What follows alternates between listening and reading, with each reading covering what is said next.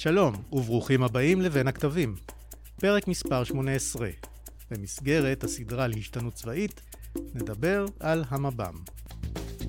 בין הכתבים סוגיות עכשוויות באמנות המערכה הצבאית המערכה שבין המלחמות, המב"ם, היא כינוי לעיקר הפעילות המבצעית של צה"ל בשנים האחרונות. היא זו הגישה האסטרטגית היא מבטאת, מהן הנסיבות הייחודיות שעל רקען היא מתנהלת, האם אנחנו בסופו של הגל הראשון שלה, האם נדרש עבורה בניין כוח ייעודי, ועוד ועוד, על כל זאת בתוכנית. אני ליאור רשף, ואתם על בין הכתבים. נמצאת איתנו דנה פרייזלר סבירי, חוקרת במרכז דדו, ודוקטורנטית בנושא המב"ם באוניברסיטת בר אילן.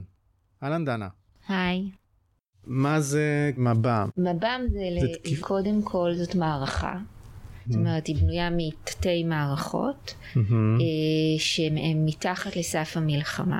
מהמם. יש לה כמה מטרות, אה, זה למנוע התעצמות של האויב, זה בזמנו היה להרחיק את המלחמה והפך להיות אה, אה, לשפר את התנאים בכניסה למלחמה, יש לה מטרות של הרתעה, זאת אומרת היא באה אה, למעשה לשדר מסר ליריב שכדאי לו להפסיק מפעולות מסוימות, בין אם זה התעצמות או בין אם זה התבססות לאורך הגבולות שלנו. יש לה אה, מטרות של הקרנת נכסיות ישראלית, אה, זאת אומרת דרך הפעולות שמדינת ישראל עשתה, אה, היא גם אה, יצ- בנתה לעצמה נכסיות מול השותפות האזוריות שלה וגם מול המעצמות באזור. ומצד שני צריך לזכור שבמב"ם יש גם אה, אפילו פגיעה בהרתעה, זאת אומרת, ואפילו סכנה של אה, הידרדרות והסלמה בעקבות הפעולות. נשמע כמה דברים שהרמטכ"ל איזנקוט אמר בריאיון הפרידה שלו, ששודרו בכאן 11. מאזן הביטחון הלאומי של ישראל הוא משופר יותר. הוא משופר יותר משום העובדה שאנחנו לקחנו יוזמה ופעלנו בשנתיים האחרונות בעיקר נגד ההתבססות האיראנית ופגענו בה פגיעה משמעותית והשגנו אותה לאחור וגם מנענו מהם להשיג את החזון שלהם. והיה להם חזון גרנדיוזי לגבי סוריה, להשגת הגמוניה, לבניית אה, יכולת משולבת, יבשתית, אווירית, ימית ומודיעינית, שהם רחוקים ממנה, והם אה, ספגו הרבה מאוד פגיעות שהביאו להקפאת התוכניות שלהם, ואפילו להשגה של חלק מהם אה, לאחור. בלבנון אני חושב שאנחנו במצב הרבה יותר טוב, למרות שהאיום הבסיסי נשאר, אבל הארגון בסוף 18 סופג אה, מכה מצה"ל, שהמכה הגלויה זה מבצע מגן צפוני שפוגע בתוכנית הדגל של הארגון, בתוכנית הסודית ביותר, שרצתה להגיע ליכולת אה, מתקדמת בשנה הקרובה של התקפה לכיבוש הגליל. מה יקרה אם את מה שהאיראנים ניסו לעשות בסוריה, הם יעבירו לשטח לבנון?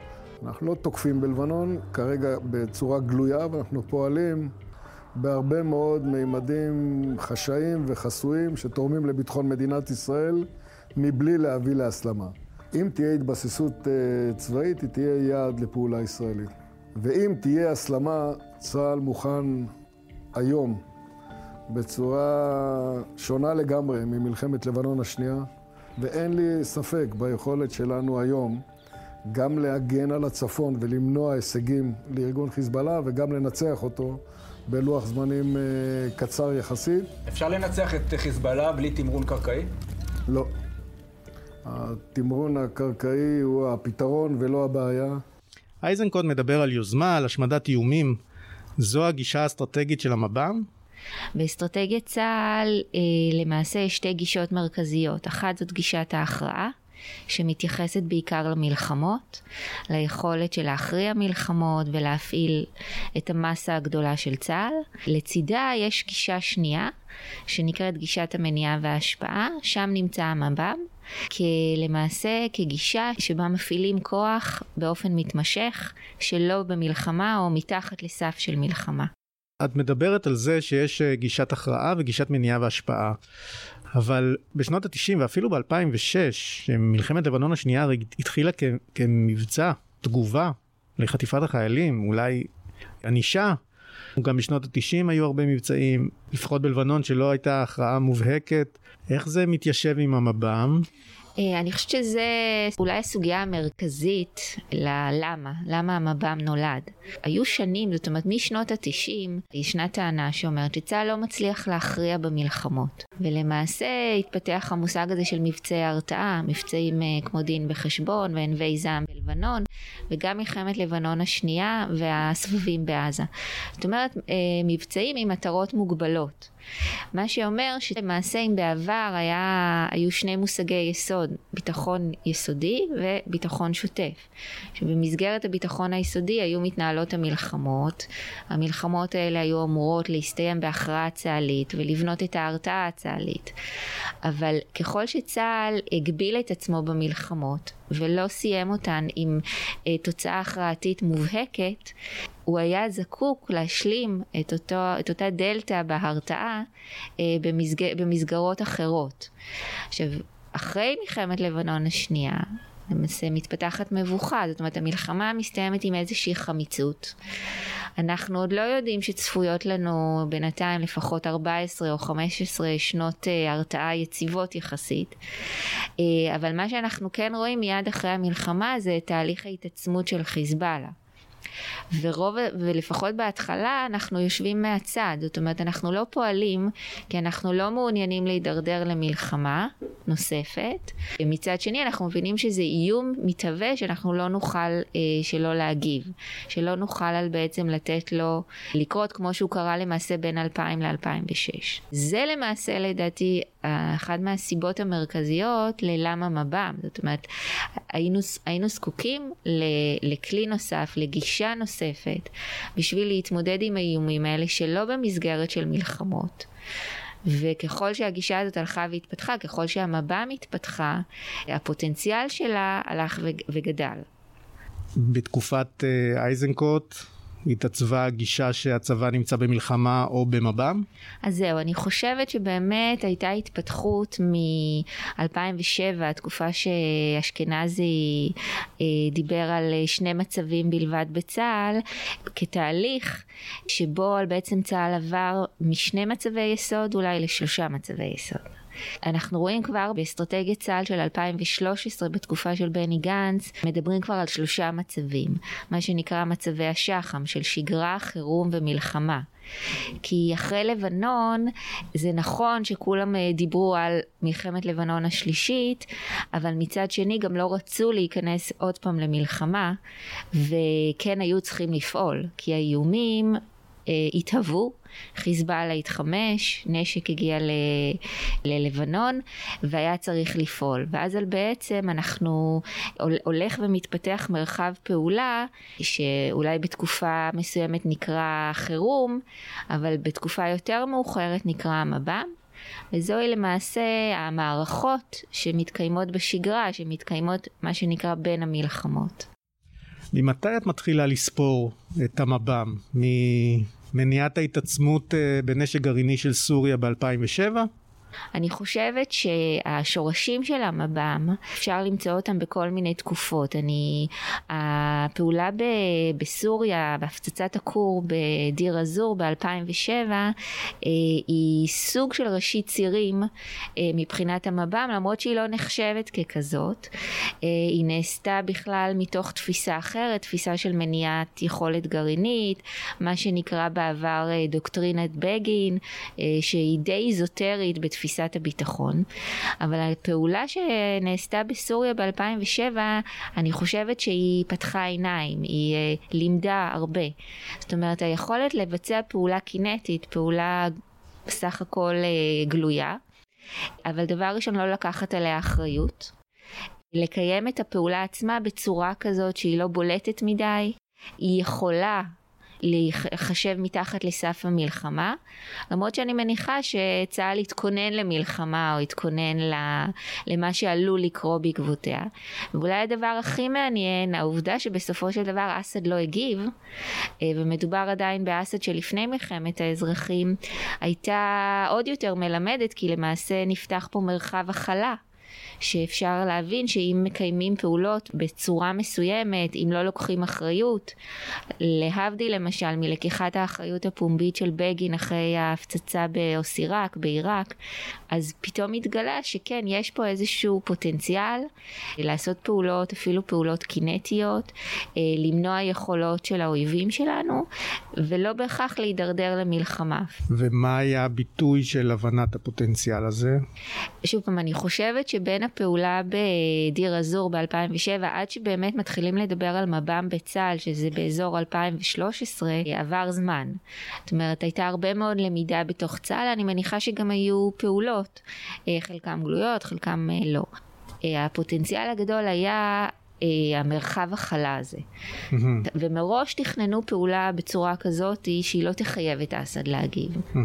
עכשיו, יותר מאוחר אני חושבת שהאירוע המשמעותי זה מלחמת האזרחים בסוריה ב-2011. כי בעקבות המלחמה והמצוקה שאסד נקלע אליה, מצד אחד אסד היה עסוק והיה באיזשהו קרב הישרדות. מצד שני, נשק המשיך לעבור, אמל"ח עבר בצורה משמעותית דרך סוריה, כולל אמל"ח סורי שהגיע לחיזבאללה. זאת אומרת שהיה צורך לסכל עבירות אמל"ח. כן. וזיהו ב-2007 שאפשר לייצר מרחב הכלה, וזיהו עוד פוטנציאל למרחב הכלה ב-2011. כן. וככה נולד המב"ם בעצם. אה, אה, בעצם אני חושבת שמלחמת האזרחים בסוריה היא הנקודה הכי משמעותית, כי היא כן יצרה איזשהו מרחב כזה שהוא אה, מה שנקרא no man's land, אזור, אזורים לא משילים, אסד עסוק, שר הביטחון אמר אפילו ניתן לערבים להרוג, להרוג אחד את השני, להתבונן מהצד. מצד שני, אה, בשלב מסוים מבינים שזה לא מספיק להתבונן מהצד, ושצריך לפעול ושאפשר לפעול. ואז איך אה, נעשה תהליך העיצוב של המב"ם? המב"ם לא באמת היה תהליך עיצובי by the book, מה שנקרא, בוא נשב, בוא נזה, אלא זה דווקא תהליך שכן אה, עבד יותר על זיהוי אה, הזדמנויות וניצול שלהן. Mm-hmm. זה, זה שילוב גם של יכולות, זאת אומרת, ככל שהיו גם יכולות יכולת מודיעינית, אפילו עליונות מודיעינית באזורים מסוימים, עם יכולת טכנולוגית, היכולות האלה יצרו את ההזדמנויות. ההצלחות יצרו עוד הזדמנויות, ו- וככה המערכת על בעצם התפתחה.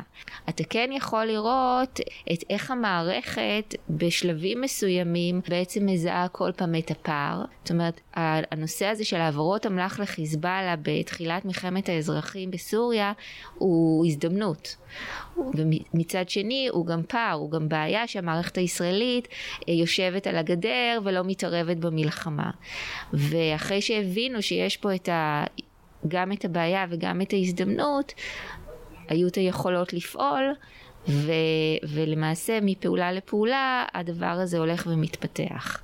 אז מתי היא מבינה שיש פה משהו חדש, ואז איך היא מתארגנת וקוראת לו ומעצבת אותו, או מארגנת תו"ל, איך זה עובד?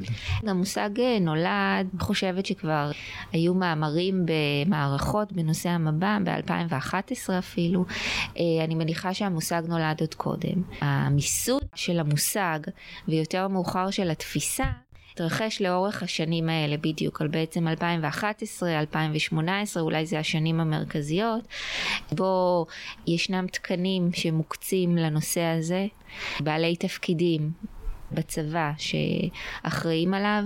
המב"ם מאוד דומיננטי מן הסתם בחיל האוויר, באגף המודיעין, באגף המבצעים.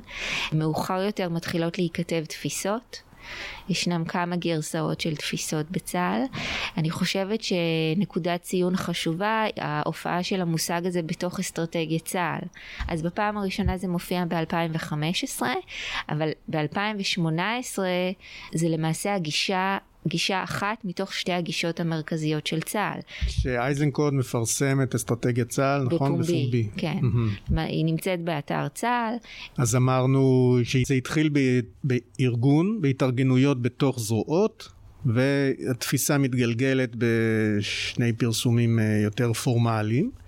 נכון? כן, זה, זה יש שם תהליך שלם, יש כמה אבות לסיפור של המב"ם, באמ"ן בכלל יש כל מיני תהליכים שקורים אפילו לפני מלחמת לבנון השנייה, מהמם. שבכל מיני אזורים כל הרעיון הזה של אה, מודיעין אה, מבצעי, זאת אומרת, מבחינה ארגונית זה יותר הסתמך על הקיים ועל תהליכים שקרו בתוך זרועות, כי מה מאפיין את שיטת הפעולה הזאתי? זה עוד לא צבענו. יש לה כמה מאפיינים, אה, זה, זה לא עניין ייחודי ישראלי, זאת אומרת, יש מושג שנקרא gray zone, שמאוד מתאים באמת למציאות הזאת שבה צה"ל פועל היום, שבה המזרח התיכון היה בשנים האחרונות. למשל מדובר במערכה מתמשכת, זאת לא מערכה קצרה מה שנקרא, זה אה, מדובר במערכה שמתחת לסף המלחמה, במוצהר, ולכן גם המטרות שלה הן מוגבלות. אם תשים לב, אפילו הפעולות שנעשות במב"ם אה, הן פעולות אה, כירורגיות, אבל ברמה שמאוד נזהרים, זאת אומרת, גם לא להרוג את האויב. הרבה פעמים אתה מעוניין לפגוע רק במערכת מסוימת, מבלי ליצור... במערכת נשק בלי... באמל"ח מסוים, באמל"ח- בלי, בלי ובאמ- נזק סביבתי, בלי להרוג פעילים, בטח שבלי לפגוע באזרחים. יש פה אה, תחרות למידה מתמשכת, זאת אומרת, שני הצדדים לומדים תוך כדי. יש פה חיכוך שהוא קריטי ללמידה, שבו מצד אחד צה"ל למד, אה, חיל האוויר למד, אה, אגף המודיעין למד, מצד שני גם האויב לומד, זאת אומרת, על, יש פה יתרונות ויש פה חסרונות למוד פעולה הזה. פה הרבה כי מאוד... יש באמת טענות שאנחנו חושפים יכולות ככה. אז כן, אז מצד אחד אתה חושף יכולות, אתה אולי אפילו חושף, אה, עושה שימוש במודיעין למב"ם, שאולי היית צריך לשמור אותו למלחמה. יש פה אה, יתרונות וחסרונות, אבל אני חושבת שזה לא נכון להסתכל על, ה, על המב"ם ועל המלחמה בצורה בינארית, או ליצור את המתח הזה, שהוא קיים דרך אגב, אלא דווקא לראות איך גם, איך הדברים משלימים אחד את השני. זאת אומרת, המב"ם כן יוצר מרחב אה, אה, עשיר לפעול. אה, והפעולה, דרך הפעולה צה"ל לומד, צה"ל מתחכך, צה"ל אה, מכיר את המרחב בצורה אחרת מאיך שהוא הכיר אותו בעבר.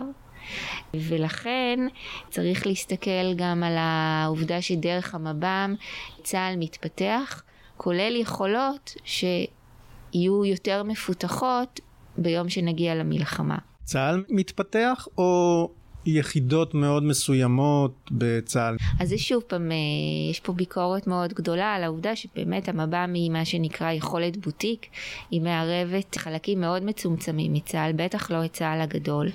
היא גם לא מציאות של מלחמה, במלחמה אתה לא יכול לבצע את רוב הפעולות שאתה מבצע במב"ם. אז זה נכון שרק יחידות מסוימות לוקחות חלק בזה. מצד שני, כן, יש פה דרך אה, לשנות את צה"ל, לפתח את צה"ל. התחלת לספר על אה, שיש פה איזה תחרות למידה, ולאן היא מובילה אותנו. אין ספק ששני הצדדים לומדים, ושני הצדדים משתנים בעקבות המב"ם ובעקבות הפעולות שנעשות. אנחנו ראינו למעשה אולי שלושה, של... עד היום שלושה שלבים במב"ם. אם השלב הראשון היה באמת אה, נגד העברות אמל"ח לחיזבאללה, זה, זה שלב, ש... זאת אומרת זה לא שלב שנמשך, אבל זה היה סוג מסוים של מערכה. בשלב יותר מאוחר, ככל שמלחמת האזרחים בסוריה מתקדמת, וככל שהציר צובר את היתרונות, אנחנו מבינים שהנוכחות האיראנית בסוריה היא איום נוסף, והמב"ם למעשה מתפתח לכיוון של פעולה נגד ההתבססות האיראנית בסוריה. ברמת הגולן במיוחד ובכלל אה, במרחב שקרוב אלינו. זה אולי שלב שני במב"ם. אז האויב השתנה, אבל איך זה משנה את המב"ם עצמו, את האסטרטגיה של המב"ם, שהיא מניעה והשפעה? אם המב"ם בשלב הראשון היה מול האיום ש... שהתהווה... אז- לדכא העברות אמל"ח. כן. זאת אנחנו- אומרת, כן. זה התחיל משם. בשלב מסוים מלחמת האזרחים התקדמה, אה, אסד חזר לעצמו, הציר זכה, הרוסים פעלו לטובתם, ופתאום הבנת שאם קודם כביכול אתה והציר, או היית באיזשהו, באותו צעד נגד דאעש, פתאום אתה מוצא את עצמך עם איראנים ברמת הגולן על הגבול שלך. אני זוכר שהייתה תקופה שלא דיברו בפומבי על המב"ם ולאט לאט זה התרופף. וכן התחילו לדבר על התקיפות. זה נכון, זאת אומרת, הייתה באזור 2017-2018 יציאה מהעמימות ולקיחת אחריות של מפקדי הצבא ושל אה, גם ראש הממשלה במקרים מסוימים. אני מניחה שזה קרה לצורכי הרתעה. האמירות של אייזנקוט היו מאוד uh, מתוכננות. זאת אומרת שהוא אני חושבת שככל שהמב"ם עבר מהמקום של אה, מניעת התעצמות, המערכה שהיא הרבה יותר מעצבת מול איראן, זאת אומרת מניעת התבססות איראן, היא הייתה מערכה יותר עיצובית במובן שהיא ניסתה להשפיע איך אה, תראה סוריה ביום של אחרי מלחמת האזרחים. ולזה את קוראת אה, בעצם את ההתפתחות של המב"ם? כן, כי אתה רואה בין מערכה שהיא פרופר מניעתית, זאת אומרת עצירת התעצמות, אה, פגיעה במשלוחי אמל"ח, לבין מערכה שהיא כבר יש לה איזשהו אה, מה שנקרא מניע חיובי, זאת אומרת מניע מעצב של המרחב, זאת אומרת אנחנו ידענו שמלחמת האזרחים תסתיים בשלב מסוים. התחילה להתבהר התמונה שאסד יישאר, שהציר זכה במלחמה, והייתה פה, היה פה צורך על בעצם להשפיע איך תראה סוריה, במיוחד לדאוג לאינטרסים הישראלים, שזה לא להשאיר לא את חיזבאללה, ובטח שלא את איראן, אה, ברמת הגולן, אה, על הגבול. אז זה בעצם מב"ם אחד ומב"ם שתיים. אני מניחה. אוקיי. כשחושבים על זה, אז זה בעצם לא כל כך חדש. פעולות מניעה האלה, היה את פעולות התגמול, היה את דוקטרינת בגין שהזכרת קודם. כן, אני חושבת שאלה שתי השראות חשובות שמדברים על המב"ם. באופן כללי צה"ל הוא צבא שבמורשת שלו הוא צבא יוזם, הוא צבא אקטיבי. המושגים האלה של מלחמת מנע, מכה מקדימה, הם חלק מהתרבות האסטרטגית הצה"לית. אבל אם מסתכלים על שני המקרים שציינת, הם באמת לדעתי מאוד רלוונטיים בשביל להבין את המב"ם ואת השורשים שלו. פעולות התגמול עלה הצורך, זאת אומרת היה איום, פעולות פדאיון, מדינה חדשה, צבא חדש, ספר אה, פרוץ, ולמעשה ההבנה של דיין כרמטכ"ל בשנים האלה זה שצריך להגיב. אי אפשר לא להגיב, זאת אומרת צריך אה, לבנות את ההרתעה של צה"ל בין המלחמות.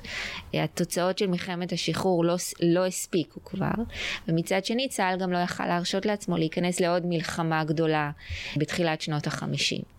האתגרים שהמדינה התמודדה איתם היו גדולים מדי. ולמעשה דיין גם מבין שהוא יכול אה, לבנות את צה"ל, ודרך יחידות מאוד בוטיק, מה שנקרא יחידות קטנות, יחידת הצנחנים, על בעצם ככה היחידה מפתחת את, אה, את הטול שלה, ויותר מאוחר משפיעה על מערכים יותר רחבים בצה"ל. זאת אומרת, אה, היה פה תקופה של למידה. תוך כדי חיכוך, שהוא באמת התאים להקשר מסוים, ובאמת לקראת הסוף פעולות התגמול הן לא אפקטיביות, זאת אומרת, המחיר שלהם עולה והתוצאה שהם מביאים היא פחות טובה, אבל בשנים מסוימות היה פה למידה והיה פה בסופו של דבר תרומה לצה"ל שבא לידי זה ממש שינה את, uh, את צה"ל במבצע קדש, כן. את רואה את ההשפעה של המב"ם היום על צה"ל? איך הוא משנה את ה... בגלל שזה הבאזוורד בצבא, כולם רוצים להשתתף בזה, ואז... המב"ם הוא חיה מטכ"לית. הוא מנוהל מהמטכ"ל, אה, ראש המערכה זה הרמטכ"ל עצמו, ובסך הכל הפיקודים פחות מחוברים למב"ם. מצד אחד זה יצר אה, ביקורת, אבל זה באמת מערכה שהיא מאוד אה, מטכ"לית במובן שהיא מתנהלת בכמה זירות במקביל, היא מתנהלת בכמה מימדים במקביל. רוב היכולות שמופעלות במסגרתה הן לא היכולות בפיקודים או באוגדות המרחביות, אלא הן יכולות מטכ"ליות. אלא אם כן זה הגנה על הגבולות שיש בהם גם פעילות אה, יזומה. אז זהו, אז יותר מאוחר למעשה התחיל הדיבור שאומר האם המב"ם זה הבט"ש החדש. אפילו במובן הזה עד כמה הבט"ש אה, השתנה ואפילו הבט"ש עובר מהאוגדות המרחביות למטכ"ל. המב"ם מאוד משפיע על הבט"ש של האוגדות כי למעשה אה, תגובה למב"ם הרבה מאוד תהיה במרחבים שלהם.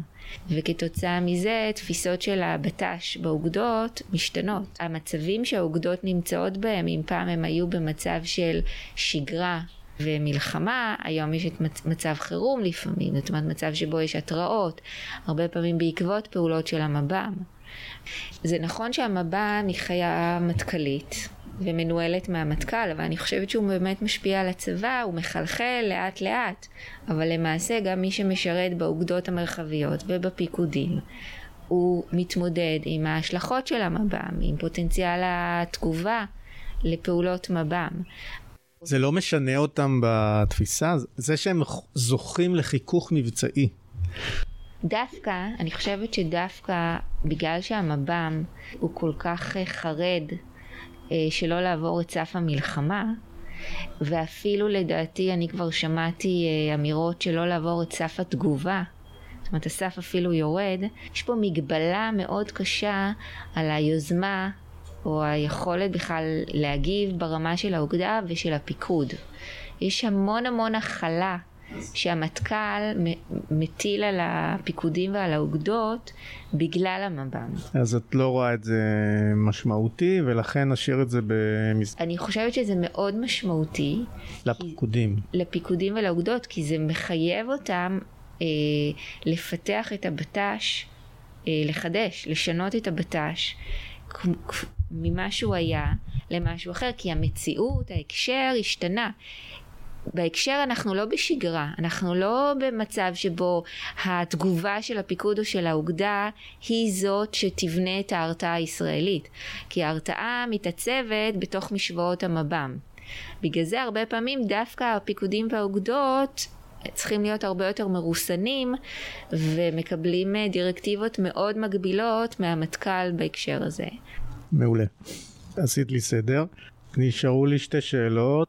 תגידי, אנחנו בתוך uh, שנת uh, תר"ש תנופה, או שנות מימוש תר"ש תנופה ותפיסת הפעלה לניצחון, איך uh, בניין הכוח מתייחס למב"ם? אני חושבת שבאופן יחסי הסוגיה של בניין כוח למב"ם היא, היא לא מפותחת, לפחות היא לא הייתה מפותחת עד היום. ישנה ביקורת שחלק מבניין הכוח למלחמה נעשה בו שימוש למב"ם. יש פה הרבה מאוד uh, מה שנקרא שימושים דואליים, זאת אומרת שימוש ביכולות שימוש למלחמה. שימוש דואלי זה מצוין, זה מיצוי הכוח. מצד אחד, מצד שני יש פה חשיפה של יכולות, אולי אפילו שימוש במשאבים שהיו אמורים להישמר למלחמה. אני חושבת שהוויכוח עד כמה ישנה הסטה של אה, משאבים ותשומת לב מהמלחמה למב"ם הוא הנושא החשוב. זאת אומרת, האם באמת העובדה שבניין כוח ומשאבים בכלל מוקצים למב"ם, אה, ובטח תשומת לב בטח תשומת הלב המטכ"לית, עד כמה זה באמת פוגע במוכנות של צה"ל למלחמה. אני חושבת שלא, אני חושבת שיש פה יותר למידה מאשר פגיעה.